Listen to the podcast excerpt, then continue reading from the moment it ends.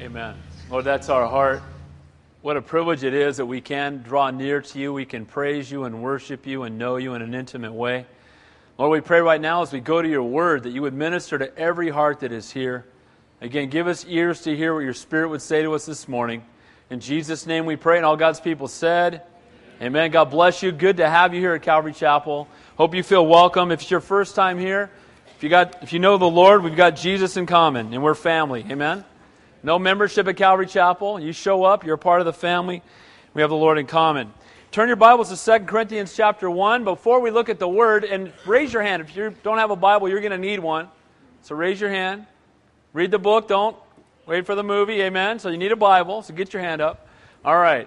Well, as you're turning in your Bibles, before we look at the Word this morning, we're going to do something that I absolutely love, which is we're going to dedicate another baby to the Lord. So if the Webb family will come on up, we've got mom and dad and grandparents and aunts and uncles, and come on up. Are these the most dapper looking little boys you've ever seen in your life, or what? Buy their clothes the same store as their dad, I think. Those of you who don't know, this is uh, Chris and Karina Webb. Uh, Chris is one of our pastors here. He's a total blessing to our body. And this morning, we're going to dedicate Ethan to the Lord. You come see me, bud? All right. Now, how handsome is this guy? He's looking more GQ than me. Look at him. Like this vest. Hi, handsome. Hi, buddy. well,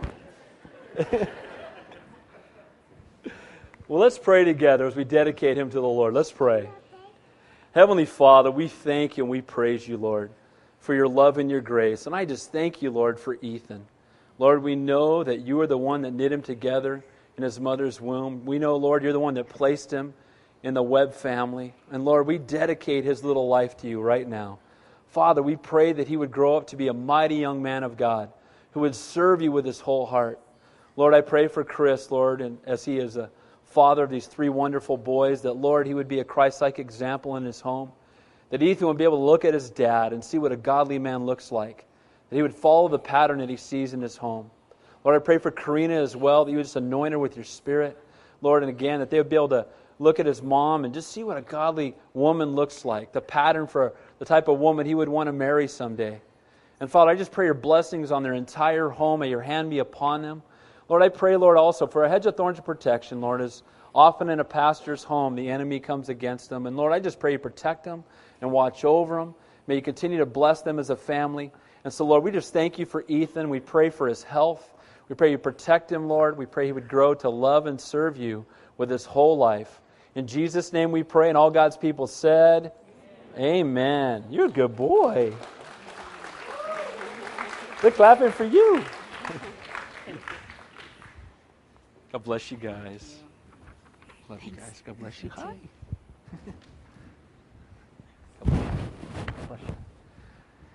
Praise the Lord. I love kids, and I love it even more when they're being raised in a Christian home. Amen? Amen? That's a great thing. It's a great thing. Well, Second Corinthians chapter 1, we're going to pick up where we left off last week. A couple quick prayer requests I want to make you guys aware of.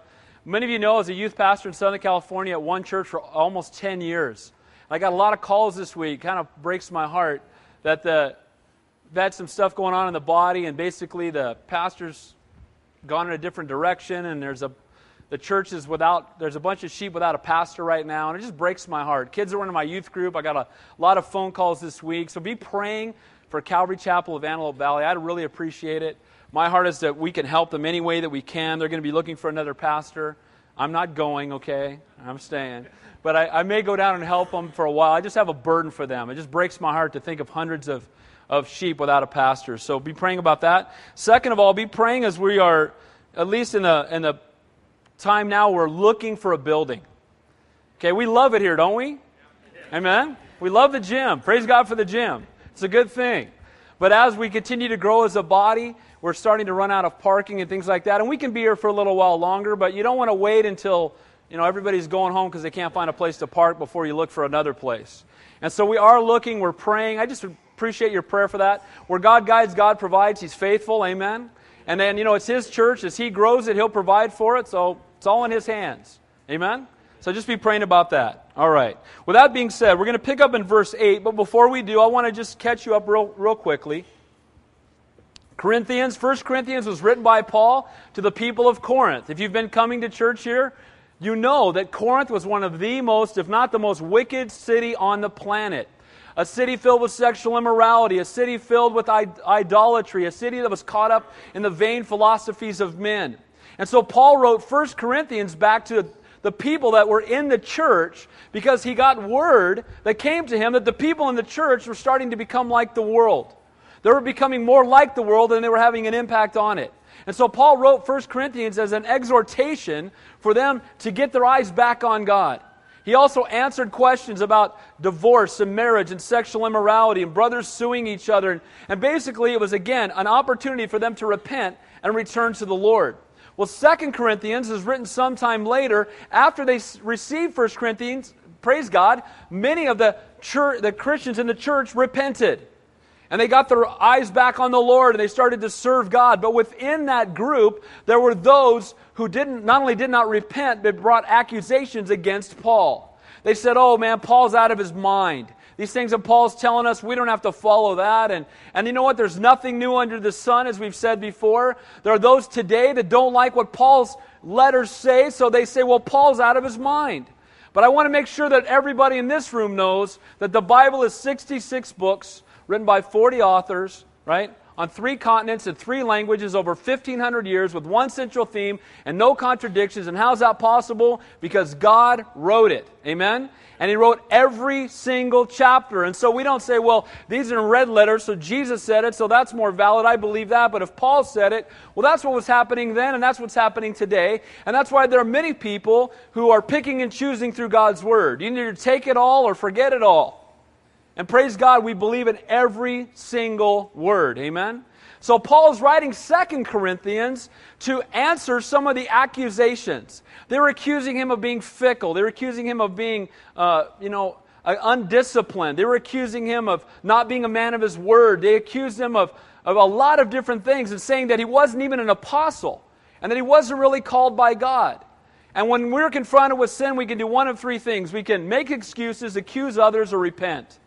And they wanted to make excuses for their sin, and they wanted to accuse Paul and go after the messenger because they didn't like the message. And I'll be honest with you, as a pastor, you know, it's okay. I've been attacked for the message, and that's all right. If, if I'm attacked for the message, that's okay. I have no problem with that. If it's my personality offended somebody, then I need to repent. But if the Word of God is offending you, you need to be offended. Amen? Because the cross of Christ is a stone of offense, the Bible says. And we need to see our sin for what it is and turn away from it. And so, as we began in 2 Corinthians last week, we titled the message, and we're going to finish part two of that message Why do Christians have to go through difficult times? Sometimes it's hard for us to understand. I've been born again. I'm a child of the King. I'm a new creation in Christ. Shouldn't I be on the cruise ship to heaven now? Shouldn't everything be perfect? I shouldn't have any more trials or struggles. Some people even preach the gospel that way. You know, if you come to Jesus, you'll never have any more problems. Everything's going to be perfect the rest of your life. You'll be on the cruise ship to heaven. Well, we know better than that because the Bible says, Count it all joy, my brethren, when you fall into various trials. Not if, when. And trials are not a bad thing in the life of a believer. We often respond when we hear that someone's in a trial by saying, I'm sorry. Isn't our usual response? Man, I'm going through a real difficult time. I just lost my job. And certainly we should have compassion. Certainly we should hold up their hands, right? Weep with those who weep and rejoice with those who rejoice. But can I tell you that trials are when we grow? Trials is an opportunity for God to be glorified and for us to draw closer to Him spiritually. So I'm sorry is not always the right response. Amen? It should be, you're blessed. I lost my job. You're blessed. Diagnosed with cancer. Praise the Lord, you're blessed. Amen? Now, again, let's have compassion. And, you know, if someone's diagnosed with cancer, so we want to pray for them and love on them and encourage them and come next to them. But at the same time, we should not always look at every trial as a bad thing because the reality is at the end of it, we're going to be closer to God than the way we were when we began if we will simply keep our eyes on Jesus. Amen? And so why do Christians have to go through trials? Last week in verses 1 through 7, we saw that we go through trials that we might be comforted. If we never know difficulty, how will we know God's comfort? If we never go through a time of trial and struggle, how can God comfort us? How will we know His hand and His touch of relief from the trial if we never go through one? It's been said that without a test, there can be no testimony. Without a trial, we cannot really be an example to the world around us. It's an opportunity to grow spiritually, and it's an opportunity to show the love, grace, and peace of God to a lost and dying world. When does the world its, have its eyes most focused on you? When everything's perfect? You remember what Satan said of Job? Sure, he serves you because he's got everything. And people might say that about you. Sure, they serve you because they've got everything. Oh, yeah, they, you know, they live in a nice house, they're driving a nice car, they got plenty of money, their family's all healthy, everybody's wonderful. Sure, they're serving you. But I wonder how they'll respond when things get tough. That's when ministry takes place, when things aren't perfect. And here's the reality as Christians if you're waiting things, for things to be perfect to have peace, you're not going to have peace very often. Because there's always going to be trials, and praise God for trials. I mean, you look at trials differently than when you, when you leave this place. So, the first seven verses, we saw that trials come that I may know his comfort, that I may comfort others. This morning, we're going to see that trials come that I may come to the end of myself, that I may not rely on myself and I might be desperate for God. That's the first point. The second point is to give us an eternal perspective, that we would have eyes on the Lord. And then, thirdly, that we would have an opportunity to make a stand for God. Trials are an opportunity to stand for God. We can, you know, it's been said you can get bitter you can get better, right? I mean, we can either grow through it and we can be a testimony in the midst of it, or we can run from God. Guys, can I encourage you, if you're going through a difficult time right now, run to the Lord. There's no better place to be. Keep your eyes on Jesus, not on the storm, because in Jesus there's peace. And in the storm, there's, there's turbulence. Keep your eyes on God. So let's begin in verse 8, picking up where we left off last week. Why do Christians have to go through difficult times? This is Paul addressing people who've made accusations against him, who are saying, You're not even an apostle. You're not really called by God. And so we're going to look. The trials come that we might come to the end of ourselves. Verse 8. For we do not want you to be ignorant, brethren, of our trouble which came to us in Asia. Now, it's very clear here that he's not preaching the seeker sensitive gospel.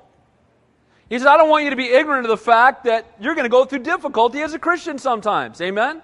As in the world you will have tribulation, but be of good cheer, for I have overcome the world. But we're in the world, amen? And we will have tribulation. But the difference is that we don't go through it alone. Amen? The world goes through it by themselves. They have no hope. They have no uh, you know, promise of the future. We have the Lord. We have the Holy Spirit dwelling within us.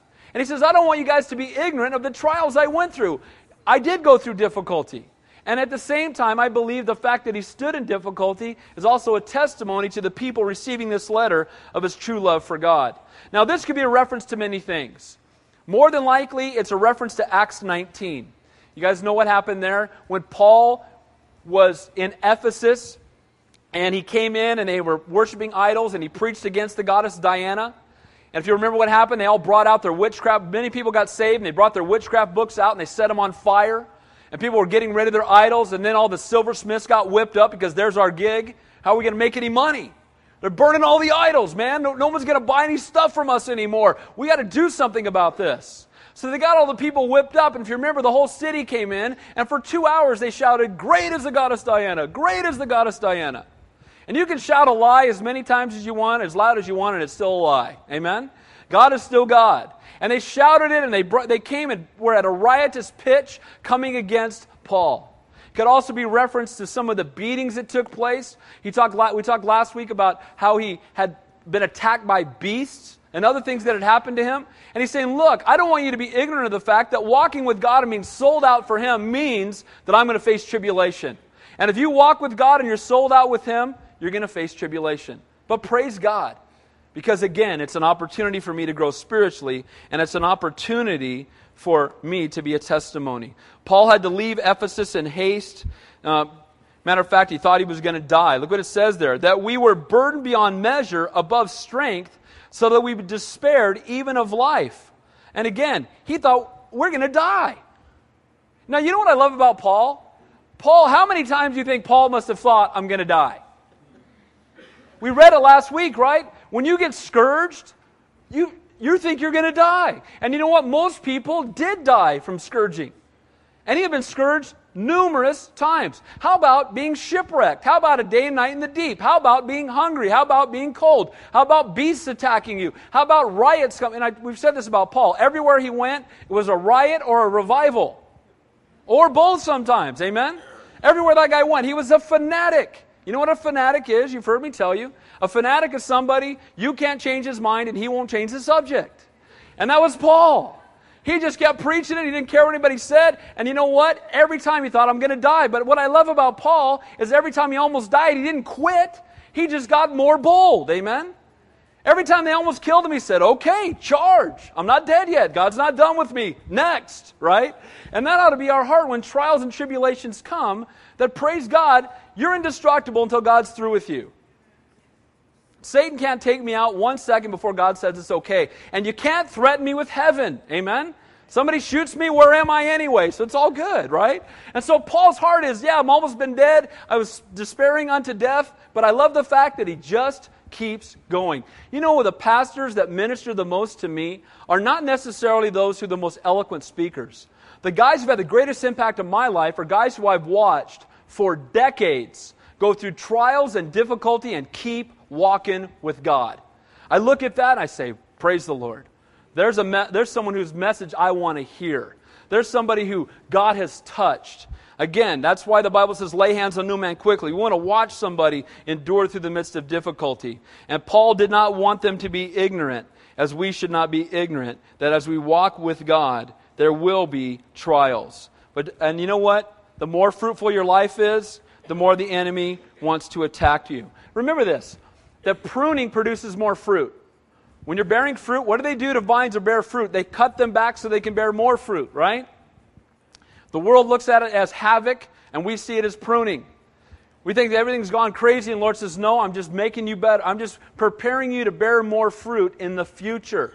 And that's exactly what was happening in the life of Paul. You've heard me say this before that, you know, Satan's resources are limited. You know that, right? He's not omnipresent. He's not the opposite of God either. Some people think there's God and there's Satan. No, there's God and then there's Satan, right? Amen?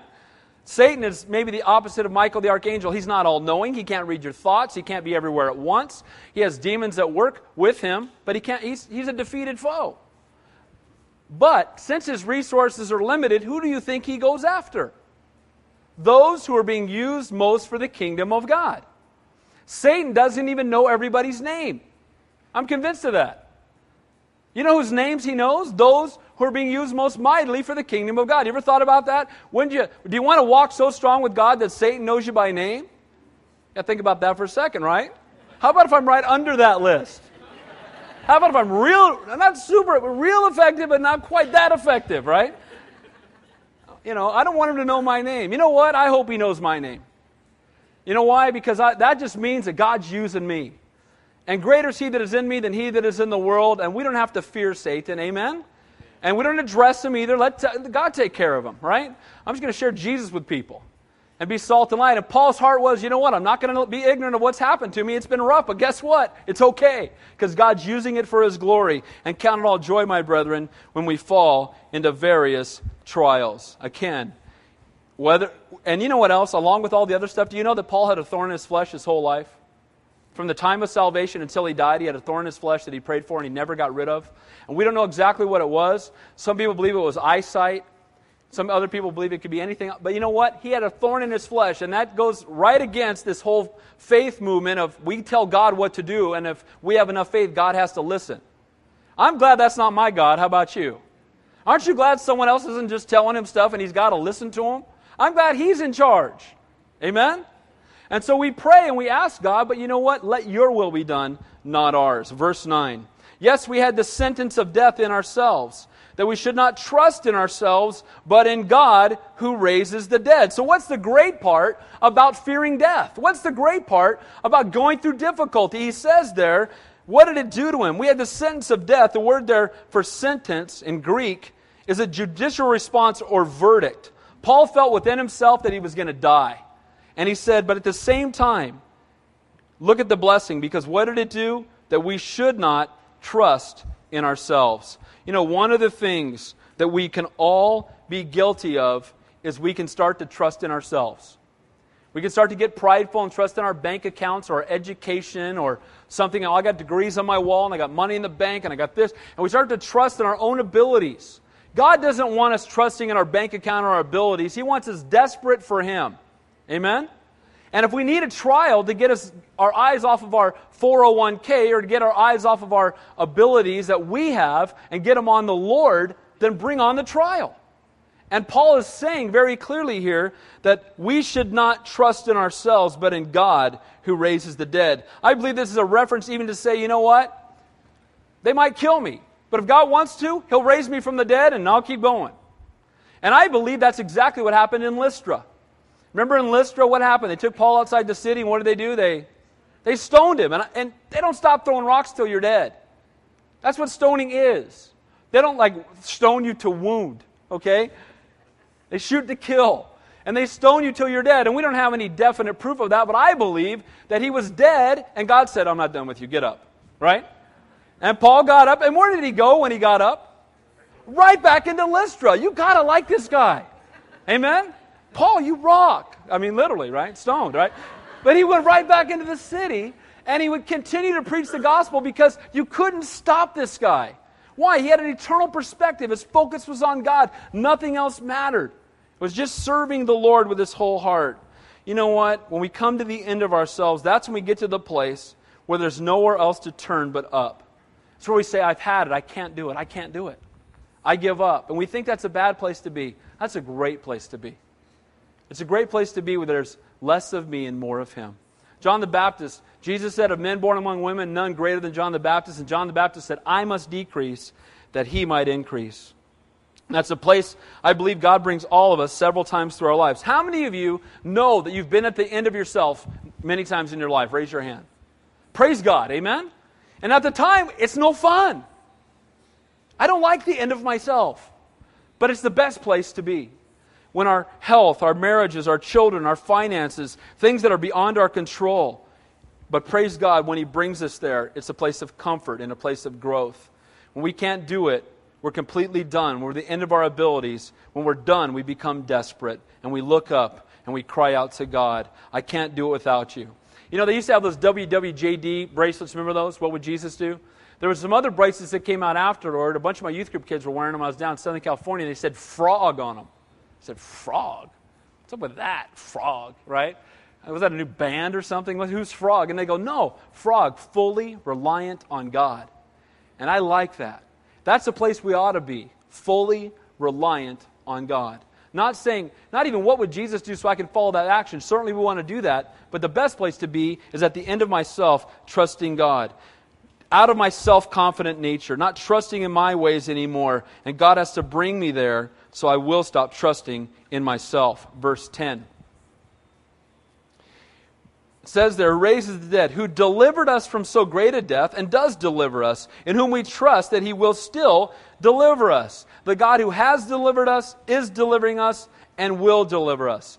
Past faithfulness of God assures us of future victory. God has, been, has God been faithful to you? So that means we can trust in the fact that He will continue to be faithful in the future. Amen? Has God been a God of His Word?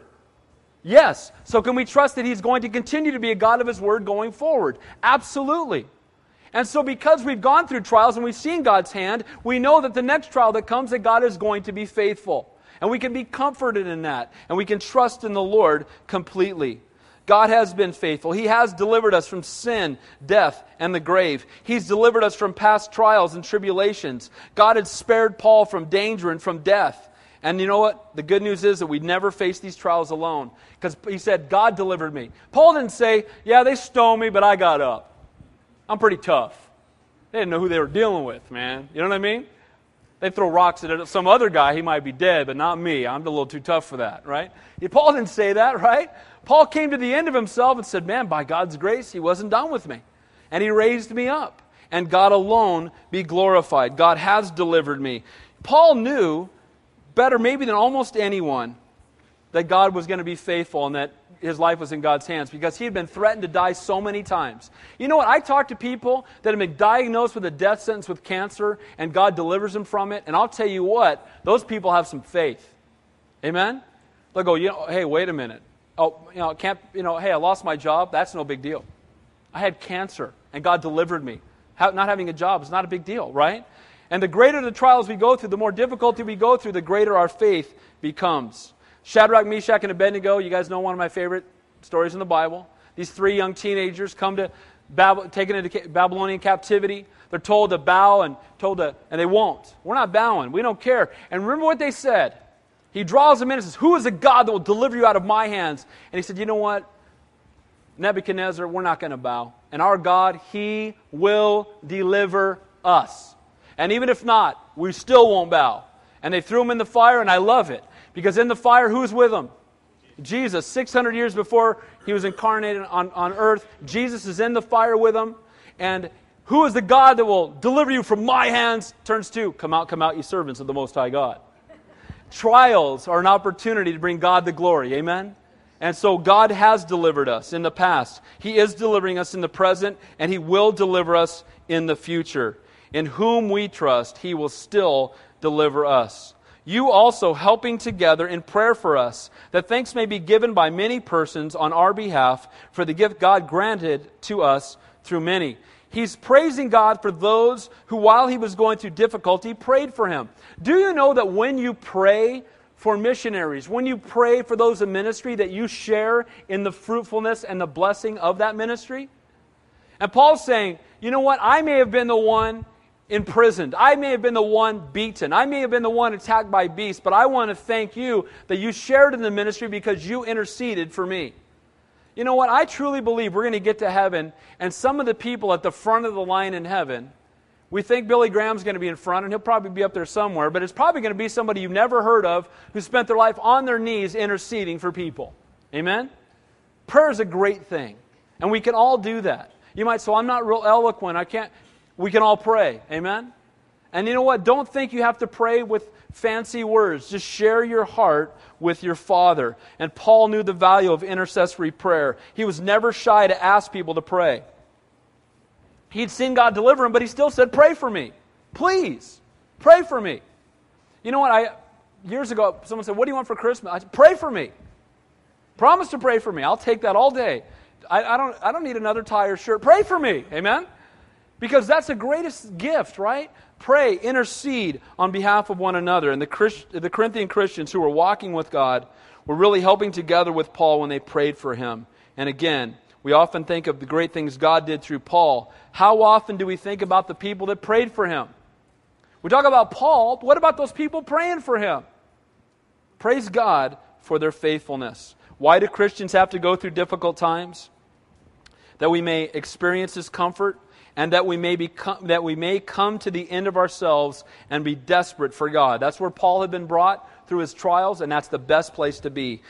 You know, we've said this before again that a man or a woman is the only thing that becomes more valuable when broken.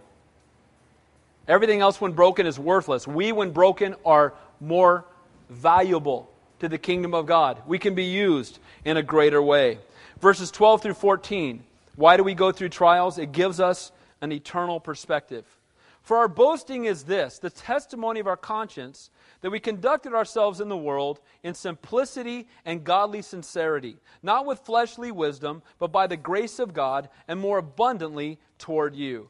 So here's Paul's testimony, his testimony of his conscience. Paul defends himself against the accusations about people saying he wasn't called by God, that he wasn't reliable. But he said, You know what? My calling has caused me to have an eternal perspective. How do you know? Look how he ministered in simplicity and godly sincerity. Not prideful manipulation for self, selfish motives, as others who portrayed themselves as godly men. In Paul's, lives, in Paul's life, there was no hidden agenda, there were no hidden actions, there were no hidden motives, and there were no hidden meanings. Paul said what he meant, and he meant what he said. Do we need more of that today? Amen? Quit trying to. What is he trying to say? You ever watch somebody, right? You go to Christian television, what's this guy trying to say? I know he wants my money, but other than that, what's he trying to say? Right? And Paul said, you know what? I live in simplicity and sincerity.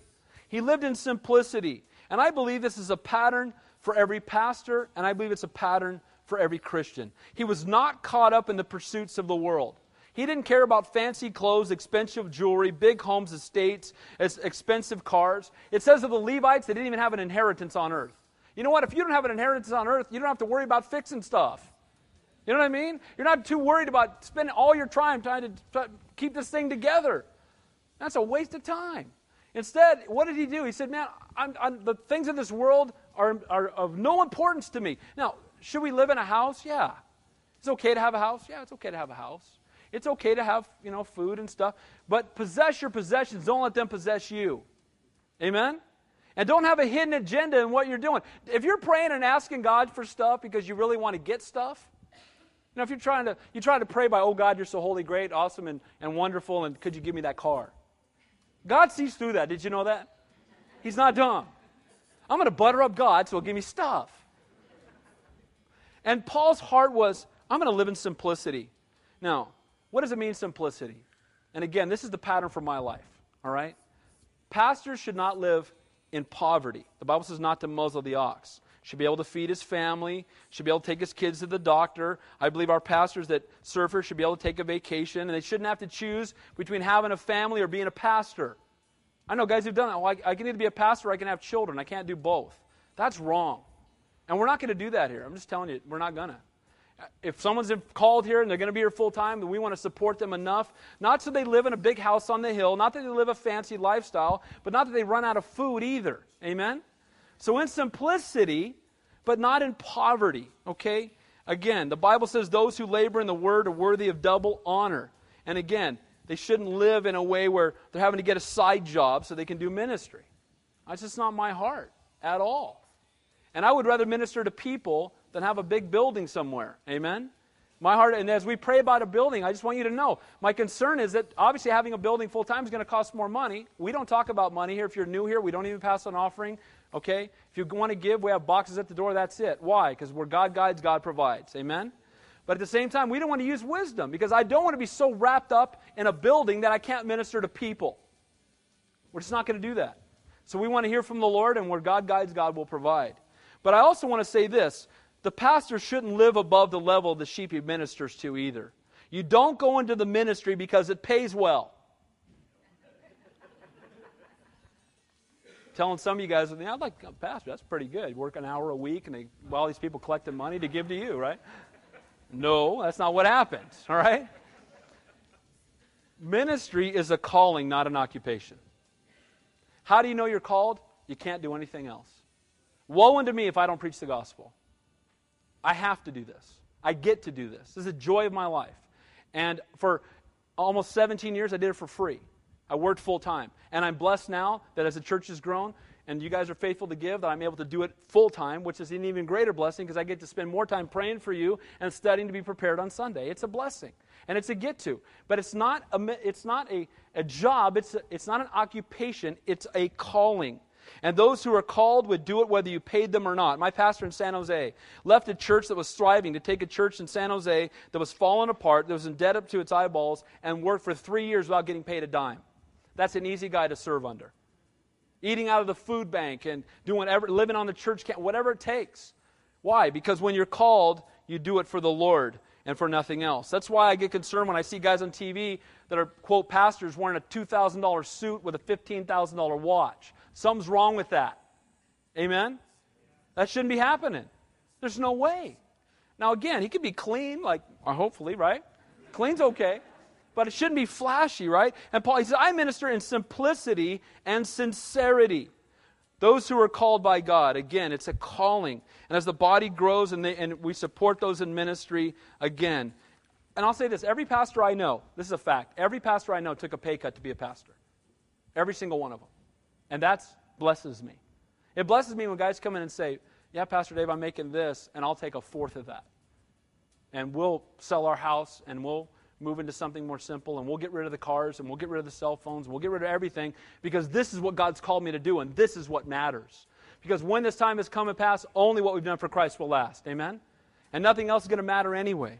And so, in simplicity, Paul, again, he ministered in simplicity. He wasn't trying to build up a kingdom unto himself. If you want to live in an earthly mansion, drive an expensive car, wear expensive clothes and jewelry, dine in fine restaurants, don't go into the ministry. Just don't do it. And I know other people, they try to earn up enough money. I want to get $5 million in the bank so then I can go into ministry full time and then I'll still have money. Don't do that either. Because you're just wasting your time chasing the dollar when you should be doing the ministry now. If God's called you, go do it. Amen? Because that's one of Satan's tools. Just keep waiting. Wait another five, ten years. 15 years from now, when you're financially set, then go in the ministry. If you're called, all this world has to offer is nothing in comparison to what God is willing to do in your life. Ministry is a call to simplicity, so we need to count the cost. So, not only simplicity, but sincerity. That means he practices what he preaches. He doesn't say one thing on Sunday and go live another way at home. You know, I used to get blasted in San Jose because there was a guy who was pastoring a real big church in San Jose. And when I was still working full time, people in our office would go out and they'd go drinking at lunch. And this guy was a pastor being there lit, sitting with four and five women hanging all over him. And they'd come and go, Saw your buddy today. I'm like, He's not my buddy. Don't put, right? And the sad thing is, he would get up and preach one thing and live another thing. And the Bible says, He said, I preach with simplicity and sincerity. The words that came out of my mouth were sincere. The word sincere, that original language, means without wax. What does that mean? Without wax. Well, what happened is there were sculptors in those days, and they would make these beautiful sculptures, sculptures, and they would go to sell them. And some of them would be chipped or cracked. So what they would do is they would melt wax. And they would like, you know, fill in the nose to make it look right, and fill in the eyes, and fill in the back of the head, or whatever the sculpture was. And it looked really good till you took it home and it got hot. And then the wax would melt, and you have a guy with no nose, right? And looking really good. And so, sincere means without wax, without anything hidden, without lies. The truth. What you see is what you get. And I believe pastors should be transparent. And I believe as Christians, we should be transparent. That what you see is what you get. Yeah, I struggle. Do I struggle? Yes. Do I sin? Absolutely. Do I covet your prayer? Without question. Is my, my marriage always perfect? No. Is my family always perfect? No. Do I sometimes have struggles with my kids? Yes. I do. Why? Because I'm a man in desperate need of a Savior, just like you guys. Amen? And so we as a body need to be transparent and be sincere and be the person that we are at church, at home. Not, you know, not screaming at your wife until you pull in the parking lot and open the door and say, Praise the Lord, brother. God bless you. How you doing? so good to see you. Praise the Lord. God bless you. Get in the car. Shut up. Would you, right? I'll never forget one time I pulled up to a stoplight in San Jose, and this guy is just blasting his wife. I mean, just blasting her. And I pull up in my car and I look over and I recognize him. And he's my window happened to be down. It was a summer day, and he's just going off. And then he looks over and sees Pastor Dave. Dude went white. Ah, you know, your sin will surely find you out, right? There it is. I've been on the receiving end of that also, so it's not just there. All right? So, what did he say there? In simplicity and sincerity, the word, be a man who lives within his means, a man who's not pursuant of the things of this world, and a man who's sincere in what he teaches. Not with fleshly wisdom by the grace of God. He's saying, look, God's not using me because I'm so smart. God's not using me because I've learned all the things the world has to offer. I'm such a well traveled, worldly man. No, God's using him because he's desperate. God's using him because he's sincere. God's using him because he's a man who relies fully upon the Lord. We need more men like that and more abundantly toward you. You know what he says? And God, because of the way God's made me, I, I've been ministering to you. You're making accusations against me, and I'm ministering to you. You're saying bad things about me, ripping me, saying bad things about me behind my back. This is what Paul's saying. You're saying I'm not even an apostle, and all I'm doing, I'm doing for God's glory and to minister to you. Verse 13 and 14. For we are not writing any other things to you than that we read or understand. Now I trust you will understand even to the end, as also you have understood us in part, that we are your boast as you, you are ours in the day of the Lord Jesus. Paul's message was delivered clearly, and Paul spoke with no hidden meanings. He meant what he said, and then he looked at them and said, You know what you guys are for me? You're proof of my ministry. You're proof of my. You say I'm not called? How come there's a church there? Amen? Hello? Who was the guy? You know what I mean? Like, this is proof that God's hand is on me, that there's a church in Corinth because God sent me there.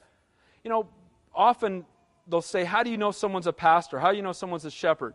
The sheep follow. Look for someone the sheep are following, and that's a shepherd. And you know, if, if somebody's been pastoring a church for 20 years and there's 12 people, that's a sign the sheep aren't following. And I'm not saying the church has to be a mega church, but healthy sheep be, will beget healthy sheep. Amen? And if you're fed, you're going to multiply. If you're fed, you're going to be contagious. And I don't care how many people are, I don't care what the number is. What I care about is every one of you individuals. That's what I care about. I care that you're falling in love with Jesus. I care that your lives are being changed, that your marriages are being impacted, that you're having a, a, a, deeper love for God and you're reaching out to the world around you. So every time someone new comes in here, I see yet another individual that God wants to touch, not just trying to grow the number of people that go to our church. Amen? That's what it's about. And Paul ministered and said, Look, you guys understand that you are fruit of the ministry. You are fruit and proof of what God has done. And some had questioned his authority, his eloquence, even his appearance. But Paul communicated not to, to, to share his intellect in any way, not to show his earthly wisdom, because he had a burden for them. He wanted to see them know the Lord. And again, I love the, the simplicity again. Just remember this when you're sharing your faith with somebody, don't try to baffle them with your knowledge. Do you want me to get up here and talk to you about the hermeneutics of the text and the Greek aorist tense? You ever, you ever been in a church like that? In the aorist tense of the Greek and the past participle of the verb, right by me, right? My dad gave me some of the greatest advice for a pastor. Most of you know my dad's a pastor. I'm a PK, praise God. But you know what? Keep the cookies on the bottom shelf so everybody can reach them.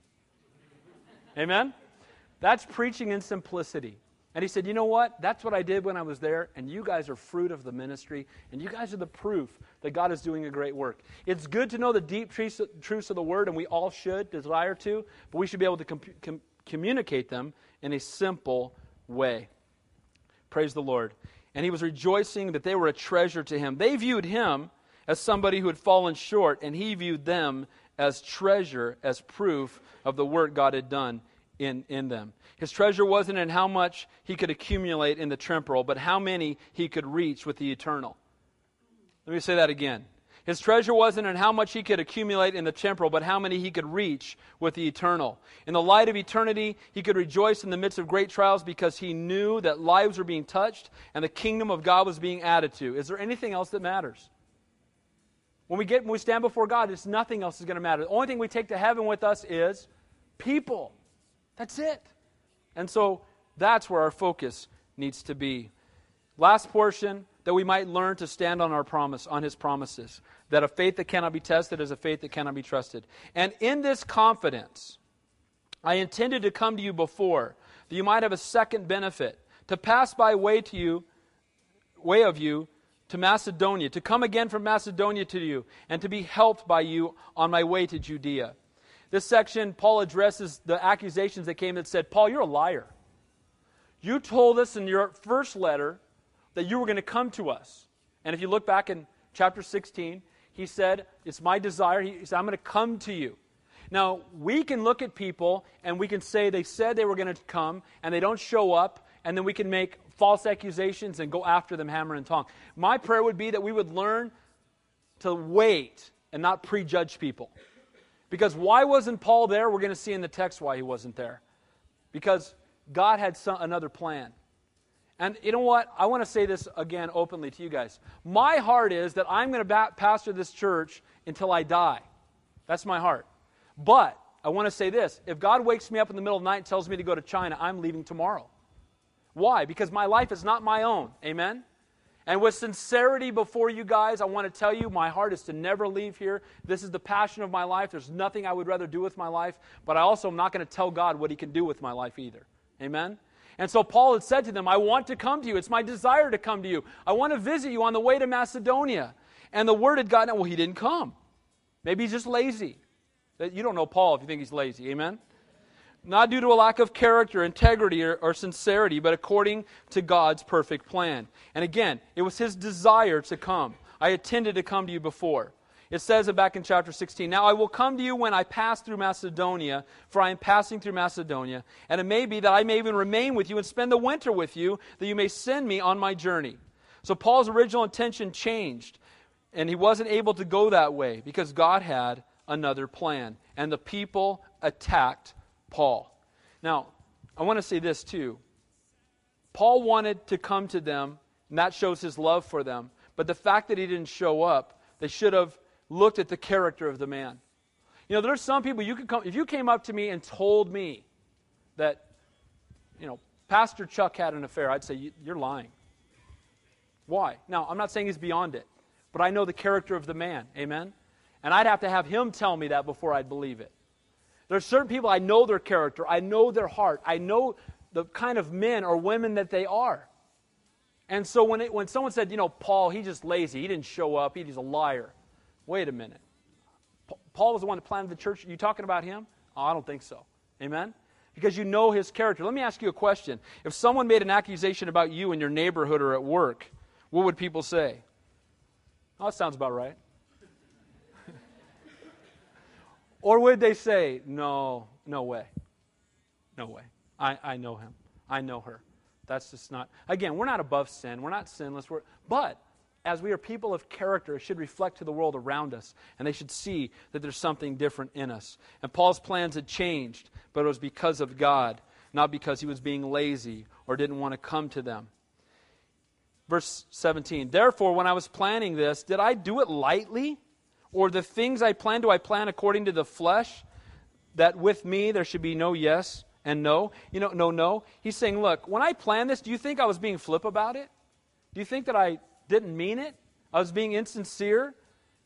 And they're accusing him of being a double minded man, that when he says something, he doesn't really mean it. So, these enemies among the Christian church who didn't like his first letter, who thought it was too harsh, they didn't want to give up their idolatry, they didn't want to give up their sexual immorality, they didn't want to give up their, you know, suing each other, they didn't want to give it up. So, he said, they said, Oh man, you're, you're too harsh, and we don't believe you anymore, Paul. We just don't trust you. But Paul's telling them very clearly Do you think I did it lightly? He defends his intentions as something that he did before God. But at the same time, he's a man who's willing to let God change his plans anytime he wants. My heart is to be here till the Lord returns, but God can do with my life whatever he wants. And that ought to be our heart. Amen? Lord, this is where I am. Lord, I'm going to serve you. And he did it uh, again. Do I make plans only to promote my comfort, or do I make plans to honor the Lord and, and, and be in obedience to him? So they, he said, Do you think I'm just a double minded man? Verse 18. But as God is faithful, our word to you was not yes and no. Paul said, As God is faithful, so are we. Wow. As God is faithful and his word is faithful, so is our word to you. That's integrity. As God is true to his promises, so he has taught me to be true to mine as well. And can you and I say the same thing? Are we men and women of our word? Is our word our bond? Is our yes, yes, and our no, no? It should be. Amen? We're running late on time, but I remember one time my son, it was, it was kindergarten daddy day. Some of you have heard me tell the story. And I was supposed to go to kindergarten with my son on Friday, and I totally forgot about it. I got assigned a bunch of accounts. I used to sell advertising, and it was up in Jackson. You know where that is? It's not real close to here, okay? And they gave me all these accounts, and at the last minute, I didn't even know they were signing me. Oh, do you know you have these 40 accounts and they're due on Friday? This is Tuesday. So I go home and I'm thinking, how in the world am I going to do 40 accounts in three? It's impossible. So I go home and then my little son comes and, Daddy, remember Friday, you're coming to my school. Remember you promised. Oh, this is impossible. And I went before the Lord and I thought, you know what? I can't, if I tell him, if I don't show up, all my son's here is, all my son hears is, Daddy didn't keep his word. Daddy's not a man of his word. He doesn't understand 40 accounts in Jackson. He understands it's daddy day. My daddy didn't show up. So I said, Lord, help desperate. It's a good place to be. Good trial, right? So I drove up there, and literally, by God's grace, I saw, ask somebody who does this for a living, I saw 40 accounts in two and a half days I, and I was working all night, stayed up all night, and then got done and drove all night and drove straight to Valley Christian School and showed up for Daddy Day in kindergarten. Walked in the door and I was there. Because let my yes be yes and my no be no, even to my own harm. Amen? You give your word, follow it up. Why? Because that's what we ought to do. We represent Christ. Amen? Now, at the same time, if God has another plan for us, we need to trust Him. We need to be obedient to what God calls us to do. Verse 19 For the Son of God, Jesus Christ, who is preached among you by, by me, Silvanus, and Timothy, was not yes and no, but in him was yes. He said, You know what? The message we preached to you, everything we said of Christ was absolutely true. He's the fulfillment of all Old Testament prophecy. Every word we said about him was 100% accurate. Verse 20 For all the promises of God in him are yes, and in him amen, to the glory of God through us. All the promises of God were fulfilled in Christ. Who's the fulfillment of all the Old Testament prophecy? Jesus. Who's the fulfillment of every Old Testament picture? Jesus Christ. Every bit of it. And he's saying here that he's the fulfillment of the promises of the Father. And then he says, to glory of God through who? Through us. He's talking about himself, but I believe he's talking about Christians. We need to be the fulfillment of God's promise to this world, too. Amen? We need to be salt and light here. We need to reflect him to a world that so desperately needs him. Verse 21 Now he who establishes us with you in Christ has anointed us in God and has seated us and given us the Spirit in our hearts as a guarantee. As believers, they, had been, they were one in Christ. Brothers and sisters united in the Lord. They were not adversaries divided by difference. They were called to be united. And we as the body need to learn from that lesson today. We should be united with the other churches in Santa Cruz County. Amen? I want to spend as much time, and I'm not, I have to pray for me. I'm not as good at it as I should be. Sometimes I'm so busy studying or counseling or doing other things, but I always I want to spend more time with the pastors in this town. I want to spend more time going to Evangelical Ministers Fellowship. I want to do that. Why? Because we're on the same team. It's not about building Calvary Chapel, it's about building the kingdom of God. And I, I have a heart and a burden for that. And Paul is saying here that, you know what? You know, we're brothers and sisters in Christ, and Christ has anointed us in God and has sealed us and given us the Spirit in our hearts as a guarantee. What's the down payment on heaven that you and I all have if we've been born again? Who is the down payment? Holy Spirit, amen? In Ephesians 1, he tells us the Holy Spirit is a down payment on heaven. Here's a down payment on the guarantee of that which is to come. He seals us. These is ownership papers. The Holy Spirit is a, a representation of who we belong to. If you don't have the Holy Spirit, you don't belong to God. If you don't have the Holy Spirit, you've not been born again. If you've been born again, the Holy Spirit has come to live inside of you, and it's a down payment on heaven. And that's exactly what he's talking about here. He has sealed us and given us the Spirit in our hearts as a guarantee of that future redemption of spending, in, uh, spending heaven, eternity in heaven with God. Last two verses. Moreover, I call God as witness against my soul that to spare you I came no more to Corinth. While, uh, man, he says, I call God as my witness that what I did was for your own good. The fact that I didn't come to you was to spare you, it was for your betterment. That's a powerful testimony. He says, Call God as my witness. God is the one. This is a powerful oath.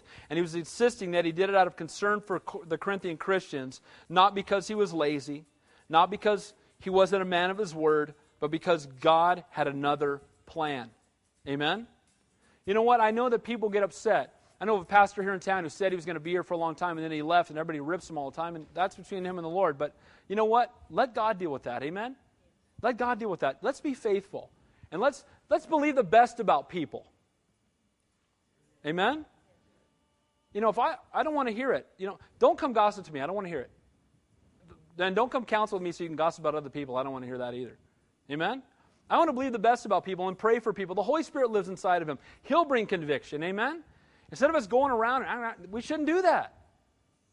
Do you know that, that the gossips is in the same list with murderers in the Bible? Did you know that? Because we assassinate someone's character. And they were doing that with Paul. Oh, he's a liar. He didn't come. See, he's not really his word. We didn't have to do that. We can, we can just keep being idol worshippers because if he didn't show up, he's just a liar. So everything else he said doesn't mean anything. Right? You know what? You're going to see your pastor make mistakes. That doesn't mean the word of God is any less true. Amen? This is the word. You don't trust in me, you trust in this. Last verse. Now that we have dominion, not that we have dominion over your faith, but our fellow workers for joy, but by faith, by your faith you stand. Now listen. He says, I don't want dominion over your faith. Paul didn't want to be in charge of anybody. That was not Paul's heart. And there are pastors today who seek dominion over people. I know churches where they tell you what kind of car you can buy, and where you can live, and who you can date, and what you should be doing. It. You know what? That's not the body of Christ. Amen? Now, we come for godly counsel, but I don't have dominion over you. The Holy Spirit does. God does. Amen? I, you know what? You come ask me what to do, I won't even tell you. People get mad at me. Just tell me what to do. I'm not going to do it. But just tell. No, I'll tell you what the Bible says. Amen? I can tell you what the Word of God says, but I don't have dominion over you. The Holy Spirit does.